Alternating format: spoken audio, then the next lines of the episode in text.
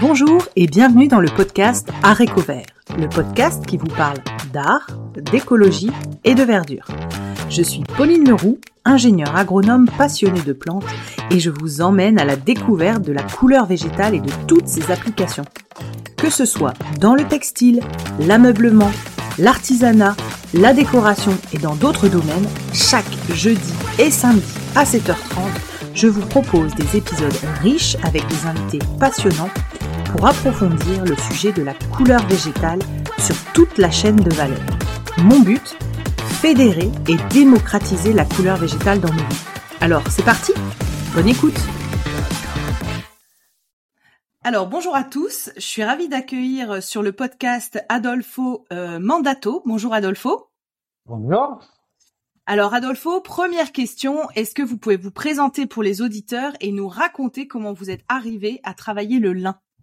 Bien sûr, donc euh, bah, je m'appelle Adolfo Mandato, j'ai 43 ans, je suis le directeur des, d'innovation et euh, de la relation avec les marques euh, chez Safila. Donc je m'occupe vraiment de euh, créer des nouveaux produits ou des nouveaux process et de comment dire de stimuler les marques, pas forcément du luxe, mais surtout du luxe en, France et à l'international, à travailler des projets plus vertueux, et responsables et locaux. Euh, moi, je suis arrivé à travailler. Bon, l'élan, c'était un peu un, hasard, euh, mais euh, c'est un hasard qui après qui fait les schémas, qui est le parcours des personnes qui travaillent dans l'élan est toujours le même. On, y arrive, on s'y passionne et, même si on les quitte, après on revient en mode boomerang. Donc voilà, c'est un peu comme Obélix qui tombe dans, les chaudrons de la potion. Et donc moi, je suis, je suis un vrai produit Erasmus. J'ai connu mon épouse française en Espagne et euh, après avoir fait une expérience chez Giorgio Armani en Italie euh, au bureau produit, euh, quand je suis arrivé en France, en fait, très naturellement, après avoir travaillé au Cirque du Soleil ou dans les bars des TGV, bah, je me suis retrouvé avec une offre d'emploi à Sailly sur la liste, donc dans les Nord, au, au bon milieu des champs des lins. Et, euh, et, en fait, les directeurs généraux de l'époque, il m'a proposé un deal. Je t'apprends à parler les Français, je t'apprends les lins, et toi, tu vas les vendre en Italie.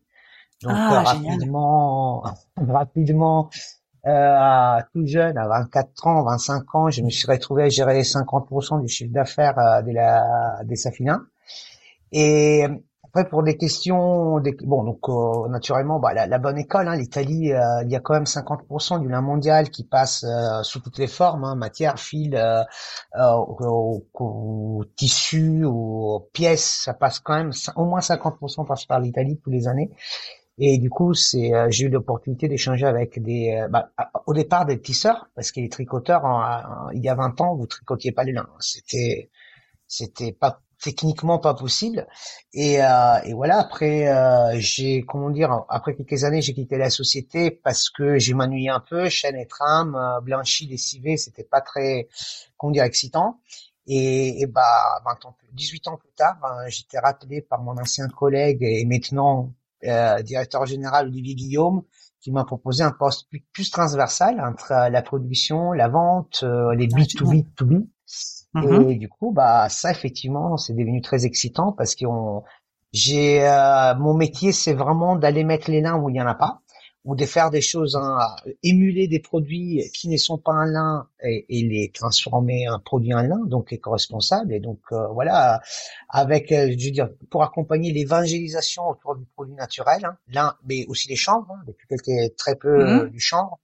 Et voilà, j'ai comment dire, j'utilise plein d'astuces qui font que j'ai prends des idées du monde de l'automobile, de l'automotive ou de l'aérospatiale et je les mets dans la mode et vice versa. la, la mode aussi apporte euh, souvent des idées qui font que on arrive à mettre à point des produits qui peuvent aller dans les satellites et qui donc euh, la nuit nous passent sur nos têtes. Ah génial. Et alors, est-ce qu'avant qu'on rentre dans le détail, est-ce que vous pouvez présenter pour les auditeurs Safilin euh, sa genèse, où ça a été créé, ce que vous faites, ce que fait l'entreprise, le nombre de salariés, un petit peu pour poser le contexte, et après on rentrera dans l'innovation et le lin en détail. Sûr. Bah, sa filin, c'est une très belle aventure qui a bientôt 250 ans. Hein. On est la, la, plus ancienne filature du monde euh, lin? et du chanvre. A été fondée en 1778 par autorisation, par autorisation du roi Louis XVI. Euh, quelques années avant faire une mauvaise fin. Mais euh, voilà, donc c'était là, il a autorisé la famille Salmon parce que sa filin, ça veut dire salmon filature vélin. Euh, et du coup, ils ont autorisé la, les les les, tiss, les, euh, les pouvoir construire des tissages et des filatures à, dans les bassins d'Armentières, donc entre Lille et Dunkerque. Et du coup, bah, Safina, depuis tous ces temps, bah, il, il c'est, bon, il a une belle histoire. C'est encore une société qui est détenue par la famille euh, Salmon. Donc, je crois que c'est la huitième génération qui euh, qui euh, gère un niveau d'actionnariat la, la société. Aujourd'hui, Safina, c'est 500 personnes, euh, c'est 35 millions d'euros de chiffre d'affaires. Euh, l'année dernière. Euh, on exporte euh, dans les mondes entiers, mais pour une question des philosophies, on va on exporte on exporte les minimums possibles en dehors de l'Europe. On a des, des, beaux partenariats avec les Japon qui sont des qui sont très friands de la fibre naturelle et surtout de la très haute qualité. Et en fait, nous, nous on travaille dans une manière un peu à l'ancienne entre guillemets, avec des vieilles machines qui qui sont bichonnés par nos, nos différentes générations des mécaniciens, parce que c'est vrai que on a cette mauvaise habitude de capitaliser sur l'humain. On sait quelle est l'importance de l'être humain sur notre travail. Il y a très peu de d'écrans tactiles dans nos usines. Il y a très peu d'écrans. Des, je veux dire, c'est les mains des, personnes qui travaillent avec nous, des surtout des femmes qui travaillent avec nous, parce que la précision, l'attention, la vraiment la l'application des femmes elle est quand même incroyable. Et, euh, et du coup bah grâce à cette expérience parce que nous il y a 30 ans on a dû pour des raisons économiques on a dû euh, euh, délocaliser en Pologne. Donc on n'est pas allé très loin mais c'est quand même une délocalisation. Mmh. donc c'était un passage qui a fait mal et qui était triste pour euh, Monsieur Léon Salmon, c'est lui qui a acté ça euh, il y a 30 ans. Et euh, en prenant tous les risques qu'il faut, il a, hypothéqué sa maison, c'était quand même quelque chose, un moment difficile, mais il a fait vraiment les, comment dire, la, la bonne, la bonne opération qui nous a permis, il y a un, an et demi, de réouvrir une filature à Béthune. Donc, euh, et cette filature qui aujourd'hui va produire 4 400 tonnes de fils par an destinés vraiment aux marchés les plus vertueux. Donc ça va, on parle de euh, toutes les maisons de mode, toutes les maisons de, euh, comment dire, les éditeurs, etc., qui veulent faire du très local, bah, disons qu'ils n'ont pas d'alternative.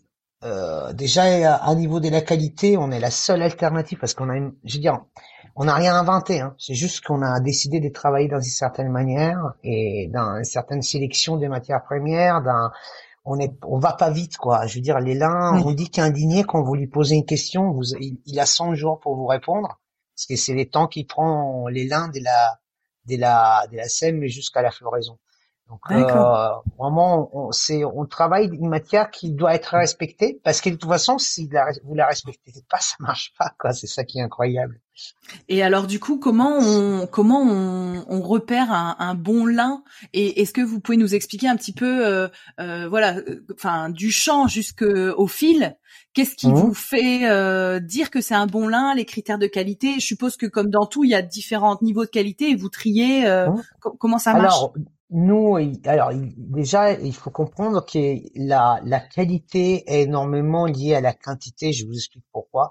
Je veux dire, on, euh, il y a les lins, c'est 0,4% du textile mondial et, c'est pour vous dire à quel point c'est petit. Donc mmh. aujourd'hui, quand vous les voyez partout euh, chez H&M, Shane, Primark, etc., je veux dire, on comprend pas, ça n'a pas vraiment de sens. Mais tout ça pour, pour, pour les contextualiser. Hein. Donc du coup, euh, si vous voulez, euh, chaque année, vous avez un nombre de kilos qui est limité et qui de toute façon, tout va se vendre. Ça veut dire que tous les filateurs au monde vont tout acheter. Maintenant, euh, bien évidemment, il y a les facteurs météo hein, qui jouent. Je veux dire, nous, on sait déjà là, en ces moments, comment elle va être la récolte. Et cette année, par exemple, elle va pas être bonne. à part 2022, sur les derniers quatre ans, la récolte n'a pas été bonne pour des raisons différentes, bah, surtout liées à la, au changement climatique. Euh, et donc du coup, bah là par exemple cette année qu'il y a eu beaucoup de, de, de, sécheresse, d'accord, au mauvais moment. Hein. Il y avait, oui, au mauvais moment. ouais. C'était parfait. Hein. Je veux dire, un niveau de l'hygrométrie était bonne cette année. C'est juste que euh, la, la, les soleils et la pluie auraient dû s'inverser, si vous voulez. Ah. Donc, euh, voilà. Et donc, du coup, bah, vous, vous reconnaissez, bah, déjà, sous les champs, on reconnaît à la couleur et à la, et à la taille de la plante. Aujourd'hui, une plante d'élan, au moment de la floraison, elle doit être aux alentours de 80 cm, 1 mètre. Cette année, elle est à 40, 50, quoi. Donc, euh, donc, je veux dire, il y aura très peu des matières premières qui va être, qui peut être destinées au fil pour la chemise, par exemple. D'accord. Pour faire du fil pour un chino et un fil pour faire un pantalon, pas des problèmes. Pour l'ameublement, il y aura pas des problèmes. Euh, mais euh, pour des, du tissu fin, des, des, des tissus des voilages, des, la, des, du linge des lits et du linge de table euh, très haut de gamme, bah, il faudra se baser sur une production qui est plus, qui, qui est plutôt qui fait travailler les, les stocks anciens. Seulement qu'aujourd'hui, personne n'a du stock ancien sauf Safilin. Ça veut dire qu'aujourd'hui, la particularité des Safilins, c'est que nous, on achète, euh, nous, on a un stock. Donc, en fait, on fait les lins comme on fait les vins. On a différentes années des récoltes et différentes régions des récoltes. Pour avoir les, les fils parfaits, entre guillemets, par rapport à une utilisation, on va écrire notre recette, on va dans notre stock euh, matière, on va regarder les couleurs, la longueur, la ténacité, quand on va les casser avec les doigts pour voir si la fibre, quand elle est cassée, reste droite ou elle s'éplie, euh, quelle est sa souplesse, du coup, quelle torsion on va donner au, fil pour l'adapter à un travail de tricotage plutôt qu'un travail de, de tissage. Et voilà, donc aujourd'hui, bah, vous pouvez le faire avec un microscope électronique mais euh, je vais dire, c'est, vous pouvez, en fait, la, la mesure absolue d'un élan, ça sert à rien. Parce que si vous pouvez pas l'acheter la matière derrière, ça sert à rien d'avoir un microscope électronique. Donc, il faut plutôt aller euh, discuter avec les, les tailleurs et devant mm-hmm. lui, bah, vous testez et à chaque fois, bah, vos doigts, ils vont vous dire si vous allez acheter ou pas les camions qui, des fibres qui, qui, qui va vous, qui va vous parvenir, qui va vous arriver derrière. Et alors du coup aujourd'hui vous avez combien de tailleurs du coup qui travaillent pour euh, pour vous? Bah aujourd'hui nous on, achète un peu chez un peu partout. Ça veut dire que c'est hyper important de garder des bonnes relations. Euh, nous on n'a pas comment dire on a bien sûr on a des partenaires. Hein, je veux dire euh, il y a la Van Robé qui est tout près à Quilem près d'ici. on travaille avec Terre des Lins, on travaille avec Opalin comme là. Donc on travaille un peu avec tout le monde. Ah, avec quelques négociants belges aussi, mais souvent les négociants belges, bah, ils achètent en France, donc en fin de compte, nous notre approvisionnement, il est, il est presque à 90% en France et à 10% entre la la Belgique et la Hollande, ça dépend, hein, parce que euh, ça dépend aussi. Vous savez, les lins c'est tous les sept ans sur un champ, donc ça peut, ça fait un peu comme un cœur qui bat. Une année vous pouvez en avoir plus, une année vous pouvez en avoir moins, et ça, ça va jouer, ça va jouer aussi au niveau des frontières. D'accord. Et donc du coup, on travaille vraiment avec tous les mondes. Euh, la, après, ça, je veux dire, nous, on a l'avantage, comme on est client depuis 250 ans, si vous voulez, ça, ça aide à, à, pouvoir avoir une certaine, comment dire, une certaine priorité sur euh, des choix qualitatifs. Alors, quand je dis une certaine, c'est là aussi. Quand une fois c'est relatif, ça veut dire que il y a, comment dire, il y a une manière de caractériser les lins euh, qui est qui est comment dire qui n'est pas absolue. Nous, nos comment dire nos fournisseurs, quand euh, notre président, parce que c'est notre président qui, se charge de l'achat, on n'a pas un responsable d'achat, c'est notre président qui achète les films. C'est tradition des Safiliens qui est le président et directeur général soit l'acheteur de la de la de la fibre. Donc euh, euh, Monsieur Guillaume a, se voit passer par ses mains au moins 500 lots de fibres différentes par an. Et, euh, et voilà, et donc on, on l'achète et on est on ne s'oblige pas à l'utiliser en fait. On, on, la stocke et on sait que comme on mélange entre 24 et 34 lots de fibres différentes pour faire un, seul fil, du coup bah voilà, on va faire du picking dans nos stocks, on va regarder bah tiens cette couleur est plus argentée, cette couleur un peu plus jaunâtre. Pour hum. faire tel type de produits pour tel type de clients, bah on va mettre un peu plus de ça et voilà. Donc, ouais, donc c'est vraiment comme un assemblage dans le vin, quoi. C'est vraiment on choisit ouais, pour. Ouais, d'accord, ok. Ah, bah, je savais pas du tout. on fait un brut comme dans les champagnes. ok. Euh, alors donc du coup, il y a euh, donc cette, euh, comme vous disiez, ce contrôle qualité que vous faites vous-même en fait à la main sans forcément avoir d'outils. Quel est hum. donc vous avez aussi parlé de 100 jours entre la graine et le fil, si j'ai bien compris, c'est ça, c'est à peu près la... la graine et la, et la floraison et la floraison. La graine et la floraison, ok. Et alors il y a une étape dont on m'a souvent parlé dans la filière lin, c'est le le rouissage.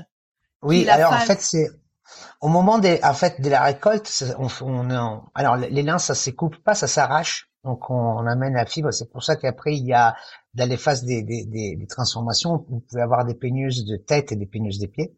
Et donc, mais avant ça, il y a effectivement la phase d'arrosage et la phase d'étayage. L'arrosage, ça veut dire qu'on on, arrache la plante, on la met au sol et on attend qu'il y euh, la chimie naturelle fasse son travail. Et donc, euh, la pluie, les soleils et les vents vont faire qu'ils vont dissoudre les pectines qui vont tomber et vont séparer la partie, disons, cellulosique de la fibre. Et donc, du coup, bah voilà, on, enlève la colle hein, qui tient, qui, qui, tient ces deux parties ensemble.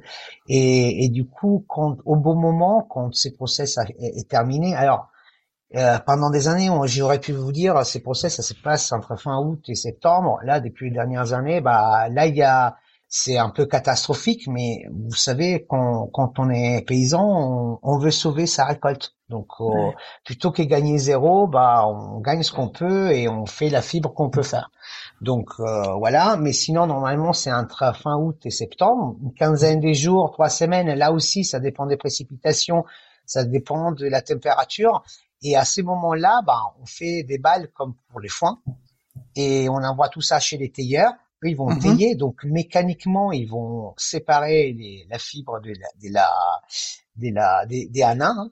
et, euh, et du coup, bah nous, on achète la fibre qui reste, mais on, achète, on achète aussi les toupes d'étayage, donc c'est de la fibre très courte qui tombe suite à ces passages-là.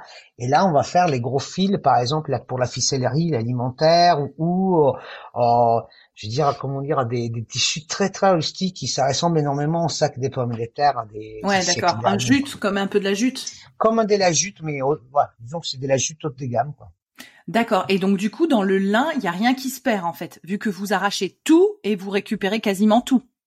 Ah non non. Alors là, plus les années passent et, et, et moins on perd. Déjà à la base, c'était hyper vertueux parce que je veux dire, moi aujourd'hui, euh, les, les quand, bah, nous quand quand on transforme, en fait, on fait encore des coproduits. Et les coproduits, on y fait du fil. C'est ce qu'on appelle les des peignages. En fait, on garde pas que les longs bras qui fait 80 cm, mais quand on peigne, on va récupérer une fibre qui fait plus ou moins 25 cm. On peut faire un fibre très très correct, euh, un fil qui est très très correct et qui aujourd'hui est très répandu. Hein. Je veux dire, les des peignages, ça représente quand même une grosse partie du marché des l'ameublement. Euh, parce que pour faire des rideaux, euh, souvent les, les sofas, c'est des, c'est des fils en étoupe des peignages, par exemple. Les rideaux, c'est souvent, sauf les rideaux très très fins qui coûtent, voilà. Euh, voilà. Ça dépend du marché, mais voilà. Du coup, euh, voilà, la, on, plus on avance dans les process, plus les, les coproduits sont inutilisables. Ça veut dire que, je veux dire, déjà, vous pouvez cotoniser la fibre. Et à la cotonisant, bah, vous faites du filtering, hein, des low end, euh, donc des techniques. Donc, c'est ça, ça ramène la fibre à 3 cm maxi et donc vous pouvez les combiner par euh, force centrifuge ou voilà ou d'autres d'autres techniques. Sachant que nous on n'aime pas trop les autres techniques parce qu'on est vraiment dans la mécanique. Nous la seule chimie qu'on utilise c'est l'eau parce que l'eau active et réactive les pectines tout au long du process. Donc quand on a besoin que les fibres s'écollent, bah on met de l'eau. Et quand on n'a plus besoin, on sèche et voilà. Et sinon au moment du blanchiment, on met de l'eau oxygénée. Donc, euh, c'est la, la, la, la, chimie lourde des saphiniens, c'est l'oxygéné. Donc, on se retient quand même assez vertueux par rapport à, à d'autres euh, à d'autres pratiques. Et après, à la fin, si vous voulez, tout ce qui reste à la fin, chez nous, il y a presque plus rien, c'est de la poussière. Cette poussière-là, euh, en filatures en Pologne, en fait, on a une machine très manuelle qui va compacter tout ça on fait du pellet, on les donne à nos ouvriers qu'on puisse, qu'ils puissent chauffer leur maison l'hiver. Ah, d'accord. Des, ah ouais, des granulés de pellet, là. Enfin, d'accord, je vois ouais, mais c'est, c'est vraiment tout, je veux dire, c'est tout tout fin, quoi. Donc, euh, je veux dire, c'est pas pour, pour ne pas les jeter. On, vraiment, on fait ça. C'est, c'est un, c'est un de nos ouvriers qui a eu l'idée. Et, effectivement, c'est, non, je veux dire, pourquoi pas, hein, plutôt que les jeter, ça fait, bah ça fait plaisir. Voilà. Après, je veux dire, même là, moi, avec de, de l'innovation, j'essaye de. Là, j'ai travaillé sur un projet euh, très récent dans lequel j'ai réussi à, avec des sociétés françaises, j'ai réussi à mettre du lin, donc euh, les, les des lins, donc la partie cellulosique micronisée, j'ai réussi à le mettre dans une semelle pour faire des chaussures avec un polymère qui est réutilisable à l'infini. Vous les chauffez, vous pouvez continuer d'utiliser. Et c'est un projet sur une chaussure très vertueuse dans laquelle la tige est biodégradable et compostable et la semelle est réutilisable. Plus le temps passe, plus on pousse et on essaie de valoriser la réutilisation des, de chaque, euh, comment dire, du résultat de chaque étape de transformation. C'est génial. Et, j'avais juste une petite question pour rester encore un petit peu euh, dans les champs. Euh, c'est hein quoi les sur le lin Il y a, y a beaucoup de lin bio euh, dans les hein régions ou, et, et c'est quoi euh, essentiellement la différence entre une culture de lin conventionnelle et une culture de lin bio? La certification. Oui, mais je. Non, oui, bien sûr. non, non, mais c'est c'est à, à moitié une blague. Je vous explique pourquoi. En fait, les lins, comme j'ai je vous je vous ai dit tout à l'heure, il faut les laisser tranquilles. D'accord? Aujourd'hui, il n'y a aucune mesure préventive qui ont fait, qui ont chimique pour protéger les liens des parasites qui est faite. Il y en a aucune. Je veux dire, c'est on met à rien avant. On va, je veux dire là par exemple, moi j'ai les nos bureaux ils sont milieu de la campagne. Euh, des fois je passe et je suis, euh, je me sens presque intoxiqué pour voir les, les, les, tracteurs qui passent à traiter les terrains quand il y a rien. Je ne comprends pas ce qu'ils font. Je sais pas, je sais pas mon métier, mais voilà. Aujourd'hui les lins, il y a un seul moment dans lequel il y a une fragilité qui dans lequel il, dire, c'est quand il sort de terre et que euh, il a pas encore développé la fibre. Là, c'est les moments dans lesquels si parasite, euh, si un parasite arrive, là on va traiter. D'accord. Et, on, et on s'arrête là. Je veux dire, à niveau des traitements, je veux dire, c'est les seuls moments dans lesquels on, on, on peut déjà, on peut intervenir. On sait doit, mais on peut intervenir. Plus tard, ça sert à rien d'émettre quoi que ce soit.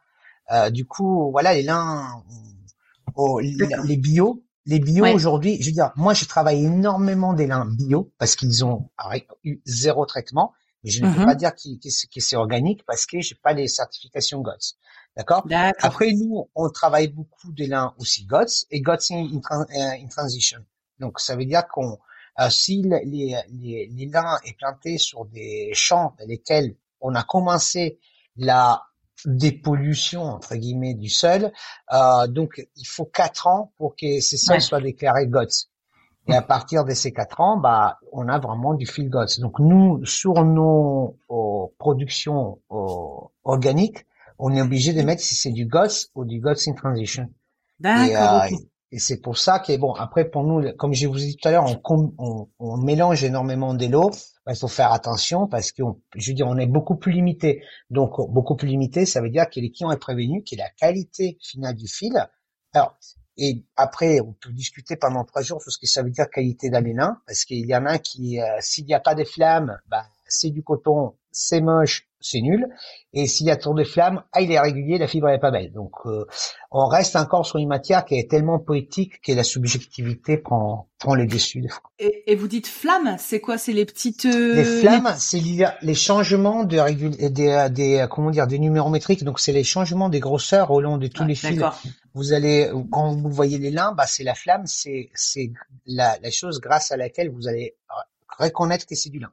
D'accord, ces, propriétés intrinsèques, vous les découvrirez après, et sont bien, c'est bien fait après les avoir mis, mais quand à, à, à, vue, vous, les lins, c'est flammé. La particularité du lin par rapport à un polyester flammé, c'est que les lins, la, la, la, cette flamme, elle est random. Ça veut dire qu'elle peut avoir la taille, la distance entre l'une et l'autre. C'est pas mesurable. Ça vient euh, grâce à la, à la caractéristique de la matière. Dans les polyesters ou dans les fils à bave continue, vous programmez une machine qui va faire une flamme de 10 cm tous les 27 cm. Donc, euh, chose qui fait un dessin. Donc, ça fait un effet, comme on appelle en Italie, un effet télévision, hein, télé. Et donc, ça fait euh, que c'est moche à mourir. D'accord, ok. Ah bah je savais pas. Euh, alors pour pour se rapprocher un petit peu de, de notre sujet sur le podcast, je voulais savoir si mhm. euh, vous, en tant que euh, voilà sur sur le lin, sur le fil, est-ce que vous avez expérimenté la teinture végétale et est-ce que vous pouvez nous raconter un peu vos retours? Alors euh, nous, Safilin, on n'est pas, on n'a pas des on n'est pas un teinturier. On utilise la teinture seulement pour la ficellerie alimentaire parce que nos clients ont des cahiers des charges de l'alimentaire qui est assez précis. Donc, mais on considère pas ça notre métier. C'est un service additionnel qu'on donne à nos clients. Par contre, moi, en tant que directeur de l'innovation, bien évidemment, vous comprendrez que c'est une bonne partie des, des sujets de la mode, ça se porte autour aussi des ça. Donc, euh, Moi, je travaille euh, sur des sujets qui peuvent être très poussés. Par exemple, faire un lin noir ou anthracite sans utiliser des colorants du tout. Moi, j'ai un sac à impossibilité toujours à côté de moi et c'est euh, de faire du lin transparent. Donc faire un, comme un fil de pêche, mais euh, voilà. Donc euh, du coup, la couleur, l'aspect, vous comprendrez que c'est quand même un sujet chez nous. Euh, L'idée, donc moi, oui, j'ai testé dans les derniers deux ans et demi, j'ai testé pas mal de teintures végétales, d'accord? Et en fait, si vous voulez, à part la technique qui est, je veux dire, c'est tellement génial, euh, mais c'est, je veux dire, c'est dans les mondes et la fast fashion, c'est quelque chose qui ne, ne peut pas coexister, si vous voulez. C'est vraiment d'un plutôt mondes effectivement du, du, du, luxe non ostentatoire qui peut avoir hein, qui peut avoir euh, qui peut trouver sa place les, euh, la, la, la, teinture naturelle. C'est vraiment alors donc euh, nous moi j'ai testé surtout bon en Italie ici en France un peu moins sur la sur la naturelle donc par process d'infusion avec euh, des fleurs ou pour je sais pas la camomille pour faire du jaune. Il y a un verre un, un verre euh, avec lequel on fait un rouge, c'était c'est assez exceptionnel. Euh, ça m'a impressionné, je trouvais ça un peu dégoûtant, mais en fait les résultats est vraiment joli, c'est un joli rouge. Et, et, bon, et la chemise que je porte, c'est un c'est un indigo naturel fait avec l'écorce d'un arbre. Donc euh, voilà, donc les, si vous voulez la les, expériences sont, différentes et sont très intéressantes. On peut faire ça à la maison, c'est génial. C'est, dire, euh, mais si on parle d'industrialisation, voilà, moi j'ai vu que pour faire, pour teindre une bobine des fils avec euh, une teinture normale, bah, ça prend quelques heures. Avec la teinture naturelle, j'envoie les fils et, et mon client reçoit les fils 40, 50 jours plus tard si on met les pieds sous l'accélérateur. Donc c'est vraiment, on, est en train de respecter tout. On respecte l'environnement, on respecte euh, la fibre, on respecte euh, tout. Et du coup, euh, donc c'est les résultats ils sont assez sont excellents. Maintenant, dans les derniers années et demie, je dirais, il y a quelques fous furieux. Bon, je sais pas pourquoi c'est il y a une grosse concentration en Italie des, des ces gens des, des feux furieux, mais qui font quand même avancer les choses. Donc là, à ces moments, je travaille à, sur un, un process de fixation de la teinture naturelle sur la fibre d'ibérienne avec des pectines de chanvre. Ça veut dire qu'on va utiliser les sucres du chanvre comme colle. Et euh, ah les, les, résultats ils sont assez prometteurs. Euh, naturellement, bah il y a une usure et une sensibilité. Euh, l'objectif c'est vraiment de, de, réduire la comment dire la l'usure de la couleur. Euh, ouais, la patine. Ouais. avec en fait les bon, c'est toujours le même, c'est on va on va traiter les frottements, on va traiter les UV. Donc euh, la protection des, des, UV parce que je veux dire toute pigmentation comme les lins naturels en fait, c'est un pigment, c'est pas un couleur une couleur donc euh, je veux dire on les connaît les problèmes de la teinture naturelle parce qu'on n'a même pas besoin d'éteindre les lins pour pour les vivre. Les lins changent de couleur à chaque lavage d'un tissu naturel. Je veux dire, les tissus de votre grand-mère qui maintenant ils sont au, blanc cassé, un peu patinés, ils étaient gris quand tu les mmh. achetais. Donc euh, voilà. Et au bout des 100 ans, et au bout de je sais pas des combien des lavages, ça c'est parti. Donc du coup, euh, je me suis penché aussi sur les côtés un peu l'approche commerciale et entre guillemets philosophique de la question. Bah, et je suis arrivé avec une grande marque de luxe italienne euh, à, à, à, afficher sur une chemise. Bah, chez un client, vous êtes en train d'acheter un produit naturel. Il évoluera à chaque lavage, d'accord? Et et c'est comme ça qu'il faut présenter la chose. Je veux dire, pour moi, il faut pas aller chercher. Alors, je pense que D'ici quelques mois, vous auriez des bonnes nouvelles. J'ai discuté hier avec un, teinturier qui a trouvé la solution pour fixer d'une manière bien, bien, euh, comment dire, euh, solide, ouais. donner énormément de la solidité à la teinture naturelle. Je, je vous passerai les contacts quand ça sera officiel, mais euh, là pour l'instant je peux pas en parler. Mais apparemment ça marche et il est venu me le dire, me confirmer que c'est bon. Mais je vais dire, et ça c'est bien avancer techniquement, il faut toujours avoir de l'avant. Mais pour moi, la, la partie la plus importante, c'est la sensibilisation du client. C'est, euh, je veux dire, euh, vous voulez du rouge, mais s'il est rouge d'un d'un d'un 30 40 lavages devient cerise, c'est pas si mal que ça, c'est joli les cerises ça fait frais. Euh, voilà, je veux dire, l'évolution, avoir une pièce qui évolue, pourquoi pas, quoi. C'est Franchement, je ne vois pas. Je veux dire, ça a toujours été identifié comme un défaut et du coup, c'était considéré dans l'industrie comme un has-been, la, la, la teinture naturelle. Et en fait, c'est un problème des paradigmes. Pour moi, personnellement, c'est un problème des paradigmes.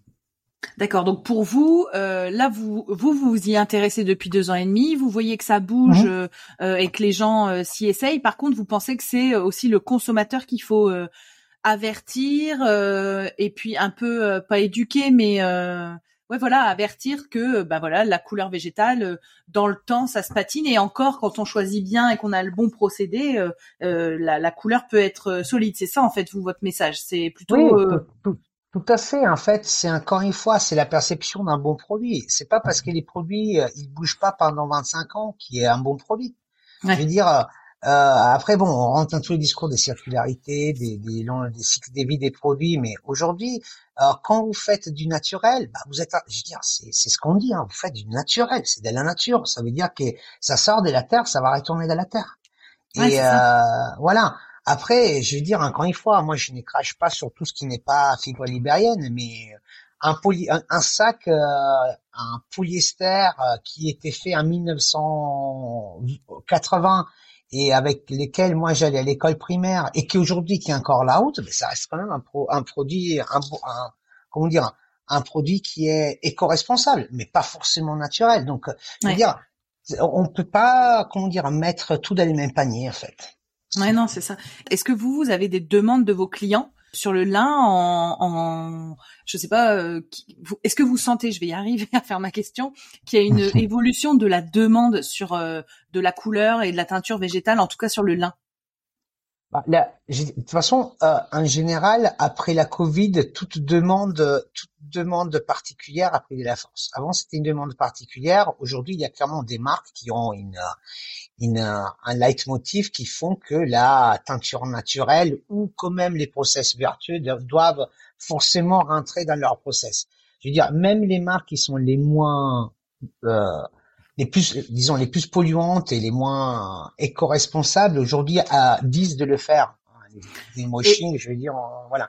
Mais c'est vrai qu'il y a quand même une tendance naturelle. Moi, aujourd'hui, euh, j'envoie de plus en plus euh, des, comment dire, des livraisons. L'adresse des livraisons, c'est un teinture, c'est de plus en plus de teintureries, euh, comment dire, qui font de la teinture naturelle plutôt que des, des, des teintureries classiques. Seul problème, c'est la capacité. Aujourd'hui, moi, je suis, même si je suis un, un tout petit industriel, parce que je représente 10% du marché euh, des lins mondial, donc 0,04% du textile mondial, euh, mais ça reste quand même, je reste quand même un industriel. Du coup, quand, quand je livre, euh, je peux pas livrer euh, 50 tonnes dans une année à une teinturerie naturelle. Je peux lui livrer peut-être euh, 3 tonnes et ça va lui prendre un an pour le faire. Quoi.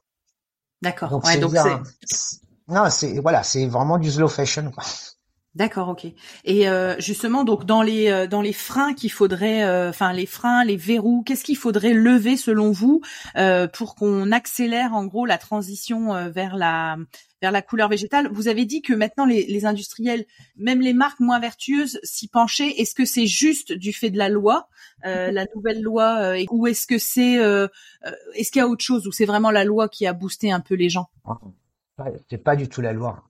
C'est pas la loi. Je veux dire, les, je veux dire depuis euh, il y a des, nos, amis américains il y a quelques centaines d'années ils ont inventé le néolibéralisme et on vit dans le néolibéralisme. Donc euh, à un moment donné je veux dire les clients font la loi moi je crois dans la dans l'effet qu'il faut éduquer les clients finaux et quand les clients finaux sera éduqué il va dire je veux ça. Et si c'est pas comme ça je ne l'achète pas bah là je pense qu'on pourra sauver la planète D'accord. Donc ça, ça vient encore une fois, on y revient à la sensibilisation du client. Et s'il le demande, les entreprises vont s'adapter. D'accord. Bon, ça c'est super clair.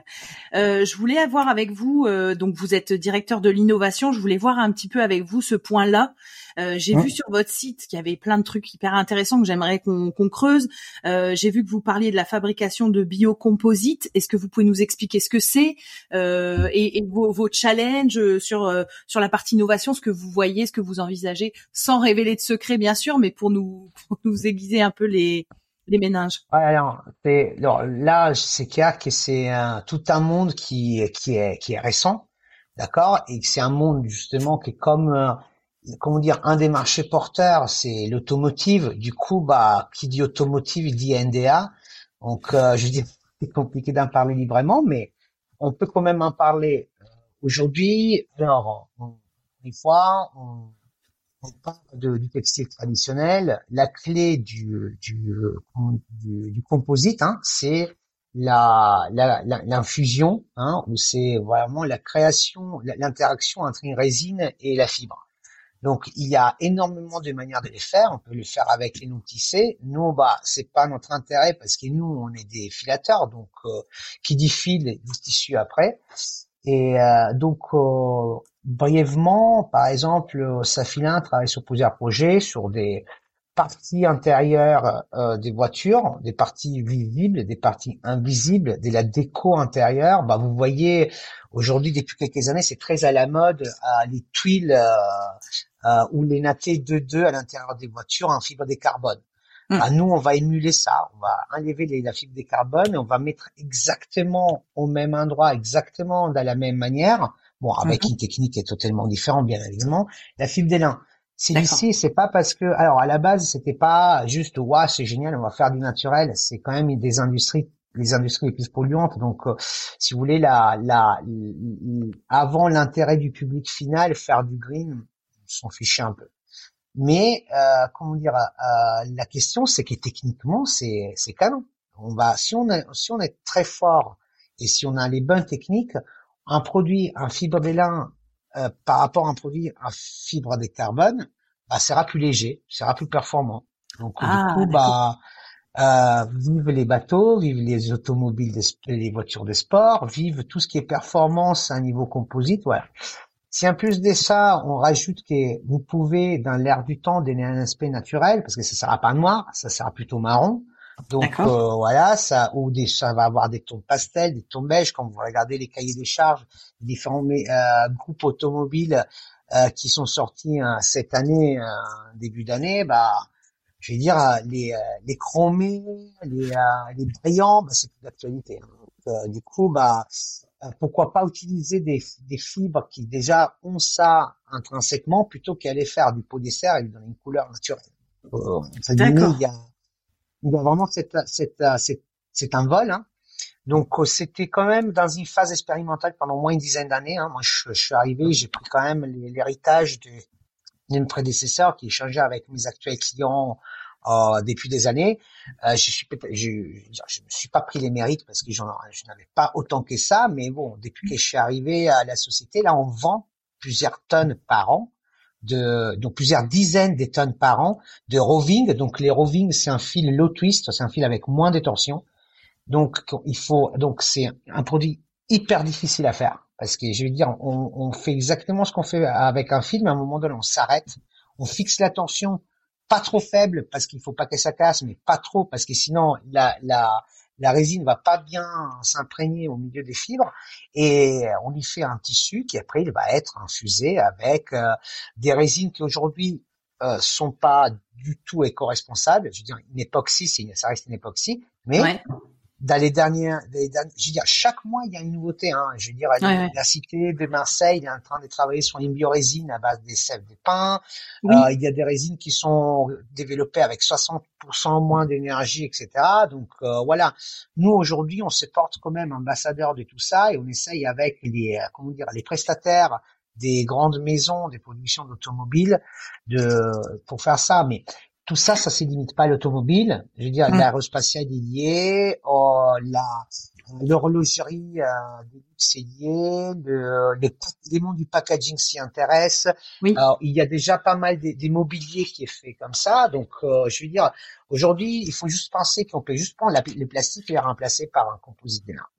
D'accord. Et on, a reçu, on a reçu sur le podcast euh, Pincroft, qui est un ennoblisseur euh, anglais, qui nous parle justement euh, de la recherche de résine plus naturelle et il nous cite plein mhm. d'exemples qu'ils ont essayé. Donc oui, c'est hyper intéressant. Et donc du coup aujourd'hui, ces histoires de biocomposites, c'est donc vous l'avez dit, résine et fibres de lin. Les résines, elles pourraient encore être améliorées, mais déjà il y a un gros plus. et donc c'est surtout l'aspect naturel, le fait que ce soit plus léger et moins polluant, qui fait que c'est quelque chose qui qui a le vent en poupe, c'est ça? Mhm. Oui, oui, c'est vraiment les mix entre, entre l'effet que ça soit éco-responsable et les, et les, comment dire, et ces prestations techniques qui sont exceptionnelles. Donc voilà, on ne pourra pas remplacer totalement la fibre de carbone et la fibre des verres. La fibre des verres, alors ça c'est vraiment une saleté parce que cancérigène, etc., euh, etc. Je sais pas si vous l'avez déjà touché la fibre des verres, euh, vous la touchez et vous avez des, comment dire, des écharpes, des fibres de verre dans les doigts pendant des semaines. La fibre de verre, c'est parce qu'on sert pour faire les isolations? Les isolants? Oh, Les isolations, mais aussi tout ce qui est des composites pour faire tous les bateaux. On a peu importe ah quel bateau, la fibre de verre. quoi. D'accord, ok. non, non, je connais pas. Non, non c'est c'est une saleté. Une saleté. non, non, mais euh, moi je préfère qu'on le qu'on le dise. Euh, J'ai vu aussi sur votre site euh, le fil Gaia. Euh, sur lequel vous avez mis en place beaucoup de traçabilité, etc. Est-ce que vous pouvez me raconter ça et après on passera à la recyclabilité parce que c'est un sujet aussi qu'on a abordé sur le podcast. Ah, le fil Gaia, c'est quelque chose qui est, comment dire, hein, qui euh, c'est un concept qui permet de valoriser vraiment notre travail, dont, le travail dont je vous parlais tout à l'heure. C'était l'effet que nous, on, on fait les, les lins comme le vin, d'accord? Et donc, euh, si vous voulez, l'idée, c'était d'aller remonter jusqu'au champ, et vraiment de la, comment dire, la donner les maxi, l'origine de la fibre. On veut donner, en fait, c'est un travail qui est né avec, euh, qui a qui, qui, a démarré il y a quelques temps, mais qui en fait a, pris énormément d'importance quand on a commencé à travailler avec la marque Chloé. On a mm-hmm. travaillé sur un projet qui s'appelle euh, euh, Vertical. Hein. Vous pouvez aller sur les réseaux et vous trouverez. Donc, euh, les projets à la, à la base, c'était de faire du farm to closet, donc d'aller vraiment de, du champ jusqu'au alors au produit fini.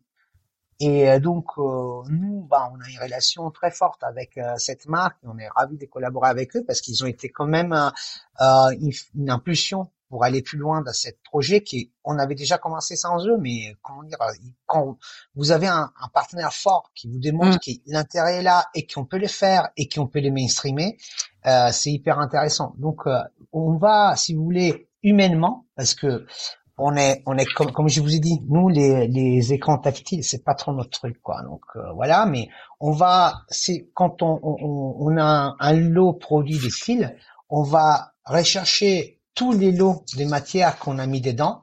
Et on va dire bah celui-ci il vient des Kilem, celui-ci il vient de euh, je sais pas euh, des Rouen. Et, et c'était la récolte 2015 et c'était la récolte 2017 etc. Donc on, on donne une certification que c'est pas une certification, c'est plutôt une déclaration qui est signée par notre président, dans laquelle on donne la recette de notre fille, tout simplement. Et du coup, bah, je veux dire, il y a même plus de questions à poser. Je veux dire, je vais pas. Si alors, si on veut aller plus loin, je vais vous dire, bah, c'est Jean-Michel Paysan qui a les cheveux roux qui l'a planté. Mais euh, aujourd'hui, bon, c'est et il y a des attention, il y a des marques qui ils adoreraient ça. ouais, ouais. C'est comme en alimentaire, on faisait le système de blockchain, on regardait, on avait le nom de l'agriculteur, le la taille de la bah, parcelle énormément de détails. Oui, c'est une blockchain en fait sur le sur le. C'est ça, c'est totalement ça. Seulement que nous, elle est pas entre guillemets, c'est pas informatisé, ça reste des humains oui, parce que d'accord, ouais. nous, quand, avec un paysan, un, paysan, je lui envoyez pas un mail. Je veux dire, vous pouvez hein pour, pour formaliser, mais je veux dire. Et, et avec un filateur, vous n'envoyez pas un mail, vous discutez, vous prenez le téléphone, vous allez les voir. C'est, dire, on a un métier dans lequel on touche tout, on touche la fibre, on touche les fils, on touche l'eau, on, on, touche les machines. Donc euh, voilà, je veux dire, on est. Euh, je suis désolé, hein, j'ai fait, je suis peut-être pas du tout. Je suis vraiment un, mode boomer, mais c'est euh, c'est une autre manière de faire du travail. Euh, D'accord, donc ça sur le fil Gaïa, donc c'est l'histoire de la traçabilité et donc comme vous le dites, c'est hyper important pour euh, certaines marques et qui voudraient vraiment, bah voilà, en fait, c'est d'afficher de la transparence. Je mhm. voulais avoir votre avis sur la recyclabilité parce que euh, cette fameuse nouvelle loi, il parle beaucoup de produits recyclés, recyclables, etc. sur les fibres. Alors, euh, j'ai eu des, gens sur le podcast pour nous parler de la recyclabilité des fibres euh, synthétiques. bon, avec les, avis, je voulais savoir vous, est-ce que est-ce que vous trouvez qu'il y a un intérêt euh, à recycler une fibre naturelle, sachant que euh, si je comprends bien le phénomène, recycler une fibre, c'est en gros la casser, la réagencer et en refaire un, un tissu. Est-ce que dans, dans le lin, dans les fibres naturelles, ça a du sens? Alors, euh, encore une fois, vous voulez mon avis Je peux être, je dois être politically correct ou je peux m'exprimer? Non, non, bah justement, le but c'est de voir. pour moi, d'aller lin, ça n'a vraiment pas de sens. Parce que dans les fibres libériennes, en général, ça n'a pas de sens. Parce que aujourd'hui, quand vous avez une plante qui elle-même, vous arrosez pas. Vous avez une plante qui capte énormément de CO2. Vous avez une plante que, comment dire, on y fiche la paix et on la laisse tranquille, on met les minimums des phytosanitaires possibles, comment dire, pour la, mettre en place une logistique pour la récupérer, la, la, comment dire, la, la, la, retransformer, couper la fibre, etc. Vous imaginez l'énergie et bah l'eau, surtout à part l'énergie, l'eau qu'il hum. faut pour faire ces process-là, c'est juste aberrant. Donc pour moi, ça n'a pas de sens la recyclabilité textile, euh, textile, textile. Après, récupérer des, des vieux vêtements, peu importe leur fibre, pour en faire autre chose plutôt que réacheter des fibres mmh. synthétiques ou, issues du pétrole, ça, franchement, il faut y aller euh, avec les yeux fermés. Avoir des déserts au fin fond de l'Amérique centrale ou l'Amérique du Sud, plein des vêtements, ça n'a pas de sens. Ça, c'est, c'est, je veux dire, on, mérite la mort si on continue mmh. comme ça. Donc euh, voilà. Du coup, je veux dire, si on part des recyclages d'une fibre spécifique que la fibre libérienne en général, l'ortie, les lins, la, les chambres, je vous dis absolument non.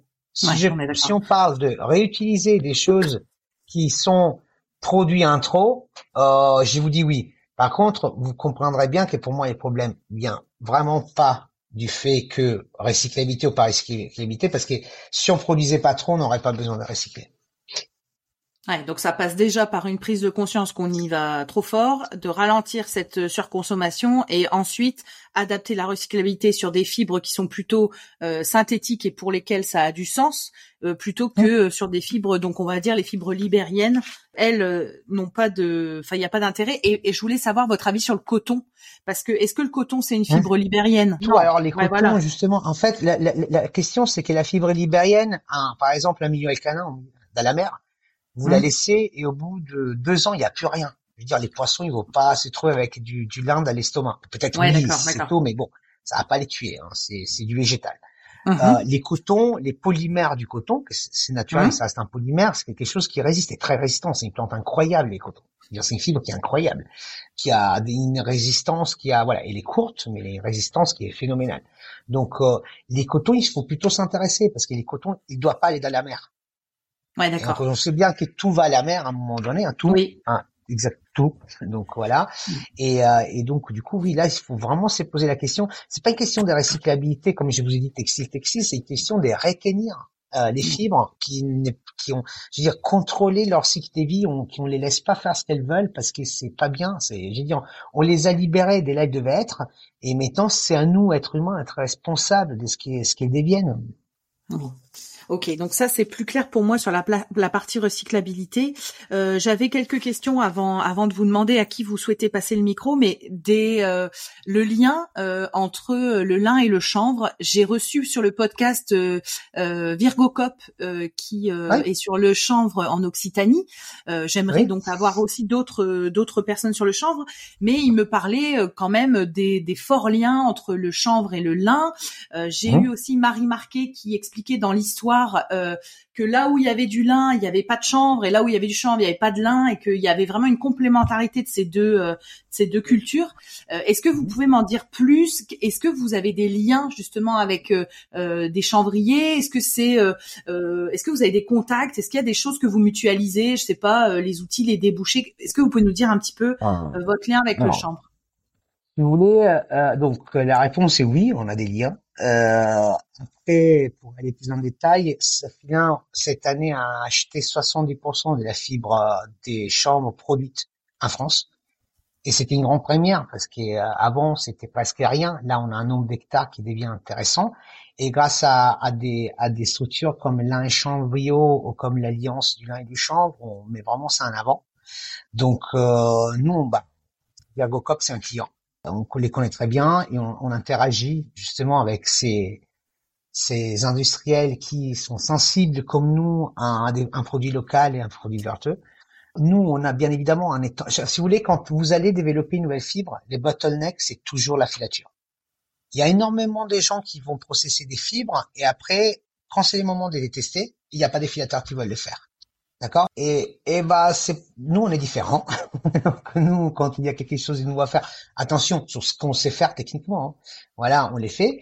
Donc euh, c'est grâce à cette interaction avec les tailleurs, les paysans et, et les industriels plus en aval, les tisseurs et les confectionnaires comme Viamocop, hein, comme euh, les tissages d'automne, Atelier Toucherie, etc.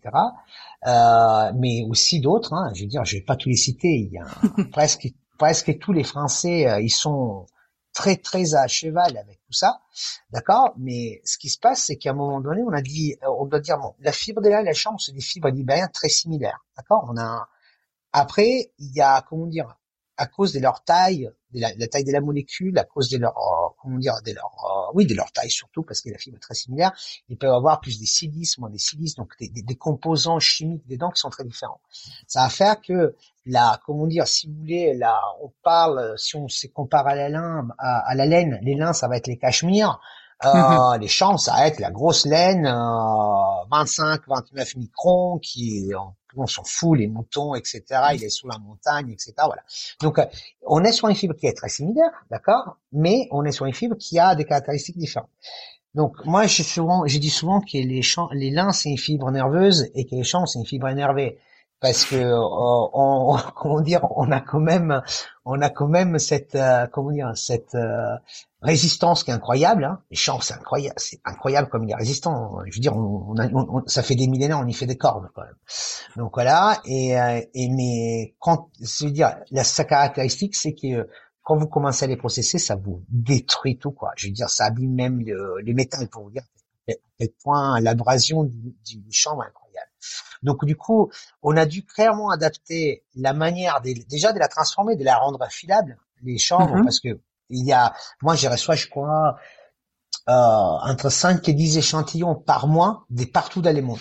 Tout le monde m'envoie des, sur la, la, planète, Afrique du Sud, Pennsylvanie, Mexique, euh, Amérique du Sud, Chili, Pérou, euh, euh, la Finlande, etc. On m'envoie des, des, comment dire, des fibres qui sont rouillées sous la neige, des fibres qui sont rouillées à 7000 mètres dans un bidon d'huile et de rhum. Il y a des trucs des fous, d'accord?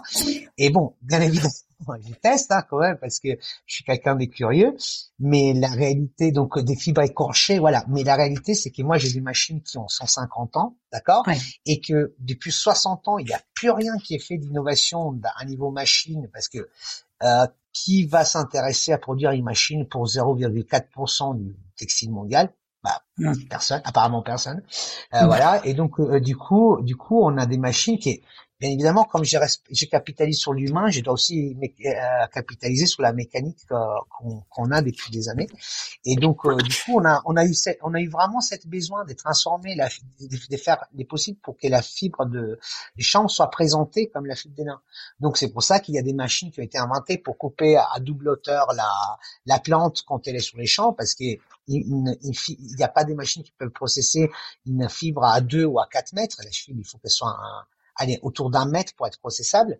Et, euh, et donc, du coup, on a interagi pendant des années pour arriver à l'aboutissement. Cette année, c'était euh, presque 800 hectares de, de chanvre plantés en France. Et de ces 800 hectares, on a réussi quand même à avoir 70%. Donc, on est vraiment ravis. Je veux dire encore bravo à, notre responsable des achats qui a réussi à, avec des années de travail, hein, de, comment dire, de la route, des déplacements du nord à Normandie, etc. C'est, je veux dire, là, c'est pour ça que je vous dis là, là il y a les travails politiques qui rentrent en jeu, les travails de relationnel, de faire comprendre aux agriculteurs qu'il y a un futur et qu'ils vont gagner de l'argent et que c'est pas parce qu'ils sont en train de faire quelque chose qui ressemble à une drogue légère qu'après ils vont avoir des problèmes. Donc vraiment, il y a il y a vraiment plein d'éléments à insérer, mais euh, je veux dire, moi, euh, cette semaine et la semaine dernière, la semaine dernière à Londres et cette semaine à Paris, bah, j'étais assez fier de montrer les premières bobines d'élin filées au mouillé euh, avec de la matière première française. Et alors, vous avez dit il y a 80, il y a 800 pardon hectares de chanvre qui ont été plantés en France. vous savez combien il y a d'hectares de lin en France? Oui, c'est euh, 100. Cette année, c'était 146 000. D'accord, ok. Ouais, donc il y a une sacrée euh, différence. D'accord. Ah oui, oui, c'est rien à voir. Ah non, c'est pour savoir ce que j'avais pas d'ordre d'idée. Je voulais vous poser une, une dernière question. Euh, pour vous, euh, Adolfo, c'est quoi les défis demain pour euh, pour vous? C'est de c'est de mailler avec, euh, bah, par exemple, le chanvre, c'est de faire des rapprochements, défendre défendre les fibres libériennes, c'est d'investir dans des machines. Mais comme vous dites, il y a pas grand monde qui va faire des machines pour pour une fibre qui est encore bah, déjà si le lin c'est discret, imaginons le chanvre, hein, parce que si vous si vous m'avez dit le lin c'est 0,4%, le chanvre du coup c'est vraiment pas ça doit vraiment pas bah, être grand chose. Après, ça dépend comment vous allez les processer. Hein. Si vous allez cotoniser, euh, les cotoniser, euh, les chanvres et les lins, ils peuvent, je veux dire, alors pas les lins, mais les, parce que les lins sont compliqués à, à, à, comment dire, à, planter et à, à, faire lever, etc. Mais les chanvres, c'est une herbe folle, hein. donc euh, ça, c'est beaucoup plus facile. Et du coup, par contre, si avec les process d'écotonisation, bah, je pense que si d'ici 50 ans, les champs n'ont pas totalement à placer les cotons, de toute façon, on sera plus capable de respirer, quoi. Donc, euh, d'accord. Voilà, C'est, pour moi, il va, il peut y avoir une accélération assez puissante, mais encore une fois, c'est mon avis, hein, mais il peut y avoir potentiellement une accélération assez, euh, assez remarquable dans les prochains 10 ans. Après, nous, un niveau de, de, challenge qu'on se pose à niveau des safilins, c'est, euh, je veux dire, qu'est-ce qu'on va faire pour devenir de plus en plus euh, green Et je veux dire, on a déjà enlevé toute la chimie qu'on pouvait enlever. Hein, en général, je veux dire, ça c'est et ça c'était, on a on travaille énormément sur le recyclage de notre eau, on chauffe nos locaux avec l'eau de la production du lin. On, veux dire, dès qu'on a dessous des puces, on met un nouveau panneau solaire. Euh, voilà, donc nous, l'énergie, ça reste quand même un challenge qu'on euh, qu'on oublie. Je veux dire, tous les matins qu'on se réveille, on pense à ça. Après, euh, je veux dire, à niveau de la promotion, on est quand même hyper bien accompagné justement par l'alliance du, lin et du chanvre et, par les lins et chanvre bio pour ces associations qui ils font ce que moi je ne sais pas trop faire.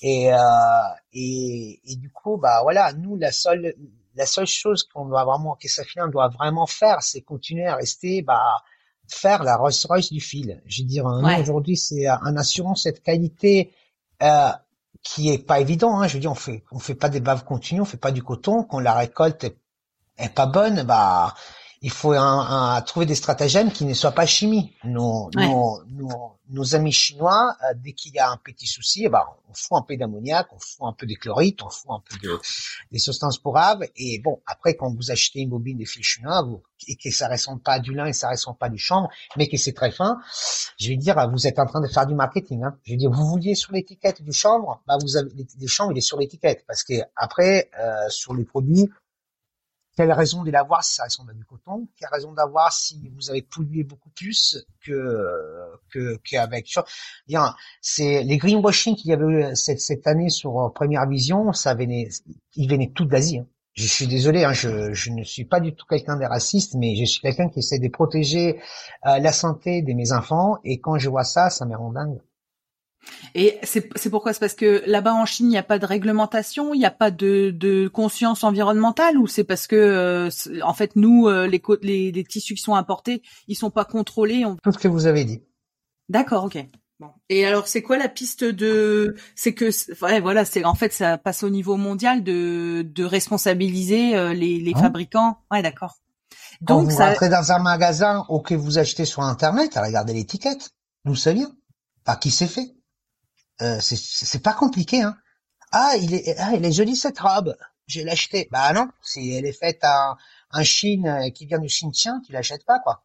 À part l'effet qu'on ne saura pas qu'elle vient du Xinjiang. Mais moi aujourd'hui, pourquoi j'ai vends beaucoup plus des fils GOTS, pourquoi j'ai vends beaucoup des fils tracés, c'est parce que j'ai des clients des clients, des américains, qui ont mis en place des analyses chimiques qui arrivent à dire que tel produit, telle fibre libérienne était planté dans une certaine zone géographique de la planète. D'accord? D'accord. Mais, mais si la conscience, si les tisseurs, quand ils doivent aller négocier des prix avec une marque et que la marque, on sait bien les, où vont les marges dans les ventes, ils hum. arrivent à dire non, non, mais les gars, je vais pas baisser des 40 centimes du mètre parce que je vais acheter du fil européen parce que je vais acheter de la matière première locale. Je veux dire, si à un moment donné on pense qu'à vendre et à faire des volumes, mais c'est les problèmes, c'est faire du volume qui est en train de pourrir la planète. C'est pas, je veux dire, c'est juste ça. Et à un moment donné, vu que les industriels, de toute façon, ils sont fiches. Les industriels, ils pensent pas à ça. À un moment donné, bah, il faut comment dire, s'appuyer sur qui est capable de prendre la décision. Et ce qui est capable de prendre la décision, c'est les clients finaux. C'est les seuls qui vont pouvoir imposer ça, mais comme je veux dire, euh, c'est presque un, discours utopique, euh, euh, anarchique ou je sais pas, ou totalement communiste, mais les peuples dans ça a les pouvoirs. C'est, je veux dire, les consommateurs finaux a tous les pouvoirs du monde pour changer les choses. Si on n'arrive pas à comprendre ça, on n'y arrivera pas. Sauf qu'il faut réussir à leur, euh, à, à, les atteindre avec le message et vu tout ce toutes les sollicitations qu'ils ont aujourd'hui sur plein de trucs de loisirs, de machin, il y a plein de gens qui ont plus envie de se prendre la tête à écouter des, bah voilà, des, des sujets un peu complexes où il faut creuser, où il y a des, donc, voilà, l'idée c'est. Non mais Pauline, la question c'est pas d'écouter, hein. Je veux dire, aujourd'hui, on est en 2023, on a tous un, je veux dire, avec notre portable, on peut faire ce qu'une équipe des scientifiques faisait il y a 20 ans. Nous, avec notre portable. Je veux dire, on est capable de faire des choses extraordinaires. On a pas, je veux dire, ok, on va, il y a, il y a aussi euh, Snapchat et TikTok, ok, mais on peut aussi faire des choses extraordinaires avec un téléphone. On a des, on a des bibliothèques, on a la bibliothèque d'Alexandrie multipliée par 50 millions dans, dans mmh. un, un objet qui fait quelques centimètres. Donc mmh. voilà, si maintenant on a juste la conscience, c'est juste une question de conscience et d'éducation.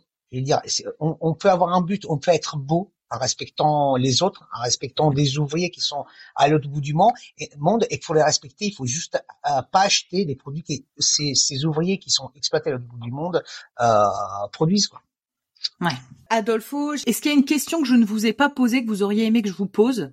Non, franchement, je suis ravi des questions que vous m'avez posées.